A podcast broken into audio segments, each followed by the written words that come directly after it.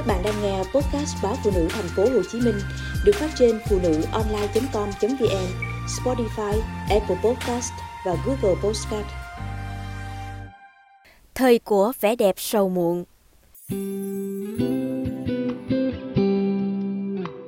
Mùa cuối năm, phong cách trang điểm khóc bỗng trở thành một trong những xu hướng làm đẹp được nhiều người quan tâm. Bạn có thể nhận diện lối trang điểm này qua đôi mắt rưng rưng, đôi má ửng đỏ và đôi môi sưng mọng. Năm 2022 đang đi dần về những tuần lễ cuối cùng, đất trời chuẩn bị bước sang mùa mới.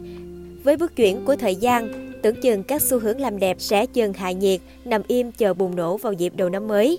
Nhưng không, xu hướng trang điểm khốc dần như phá vỡ sự bình lặng của thị trường làm đẹp mùa cuối năm, tạo ra những làn sóng hưởng ứng khá thú vị, thậm chí mở ra không ít cuộc tranh luận ồn ào. Trên các nền tảng mạng xã hội, phong cách trang điểm khóc đang là từ khóa nhận về lượt xem đột biến. Riêng nội dung hướng dẫn trang điểm khóc trên TikTok đạt hơn 130 triệu lượt xem, tính đến đầu tháng 11. Đây là con số không tưởng đối với một trào lưu làm đẹp. Chưa kể nhiều số liệu ấn tượng khác trên các nền tảng mạng của Google. Đó là kiểu trang điểm để gương mặt bạn như thể đang khóc hoặc vừa khóc với đôi mắt lem nhem long lanh nước, mũi và má ửng đỏ, môi sưng mọng. Xu hướng trên đã xuất hiện được một thời gian nhưng đặc biệt bùng nổ từ khi TikToker Joe Kennedy đăng một đoạn clip hướng dẫn trang điểm khóc vào tháng trước.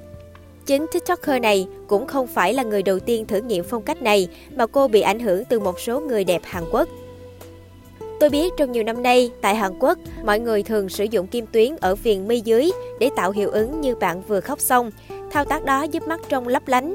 Tôi nghĩ sẽ rất thú vị khi tiếp tục nâng cấp vẻ ngoài đang rưng rưng ấy với phần phấn má ửng hồng, chiếc mũi đo đỏ như vẻ bạn đang khóc, TikToker chia sẻ. Thời điểm đăng tải clip hướng dẫn trang điểm, Joe Kennedy chỉ đơn thuần muốn chia sẻ kinh nghiệm làm đẹp bản thân cảm thấy thú vị, nhưng không ngờ clip trên đã gây bão trong cộng đồng mê làm đẹp. Về lý do đoạn clip của Joe Kennedy được lan truyền với tốc độ chóng mặt, Matamay, người đồng sáng lập thương hiệu Dueskin, cho rằng clip vô cùng vui nhộn. Mặt khác, cô khẳng định xu hướng trang điểm này dễ tiếp cận hơn các cách làm đẹp khác. Matamay cũng từng đăng những tấm ảnh cô đang khóc lên mạng xã hội và xem đó là cách khuyến khích mọi người phơi bày sự tổn thương bên trong, giúp tâm trạng nhẹ nhàng hơn. Tôi đồng ý với ý kiến cho rằng chúng ta đẹp hơn khi khóc hoặc sau khi khóc. Ngoài ra, khóc khá tốt cho làn da của bạn. Khi khóc, phản ứng tự nhiên của cơ thể khiến đôi môi căng mọng. Đây là một bài thực hành thú vị cho phái đẹp. Chúng tôi khuyến khích các bạn khóc khi cần giải tỏa cảm xúc, cô chia sẻ. Đăng tải hình ảnh đang khóc lên mạng xã hội không còn là điều mới mẻ so với thời điểm trước kia. Có sự khác biệt lớn là nếu lúc trước, khi thấy ai đó khóc, cả cộng đồng mạng xoay quanh cá nhân đó chỉ trỏ, bàn tán, đồn đoán, thương hại, thì nay hành động này được cho là thể hiện cảm xúc chân thật, là sống thật. Người nổi tiếng cũng không đứng ngoài trào lưu đăng ảnh khóc. Chẳng hạn như siêu mẫu Bella Hadid với góc ảnh tự sướng, ca sĩ Lizzo đăng đoạn clip vừa hát vừa rơi nước mắt.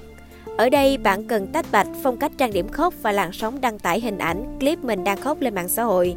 Bản chất của cả hai xu hướng đều hướng đến vẻ đẹp của sự u sầu, mang nhiều tâm trạng. Cũng từ đây, một bộ phận cho rằng cần cân nhắc khi lăng xê xu hướng này bởi có vẻ chúng không mang tính tích cực. Tuy nhiên, một nhóm khác lại phản ứng ngược lại, họ không ngừng cổ vũ.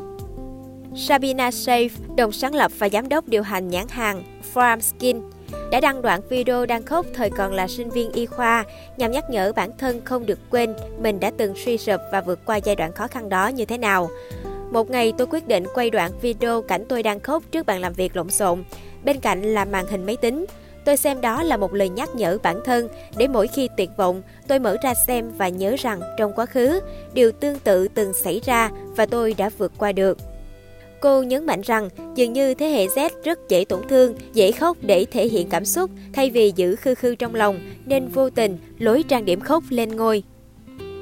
Giám đốc sáng tạo của Instagram khẳng định xu hướng trang điểm khóc nổi lên nhanh chóng bởi ngày nay. Có quá nhiều người mang tâm sự, không ai hạnh phúc 24 trên 7. Nên nếu bạn chia sẻ hình ảnh vẻ đẹp buồn, mọi người dễ đồng cảm san sẻ.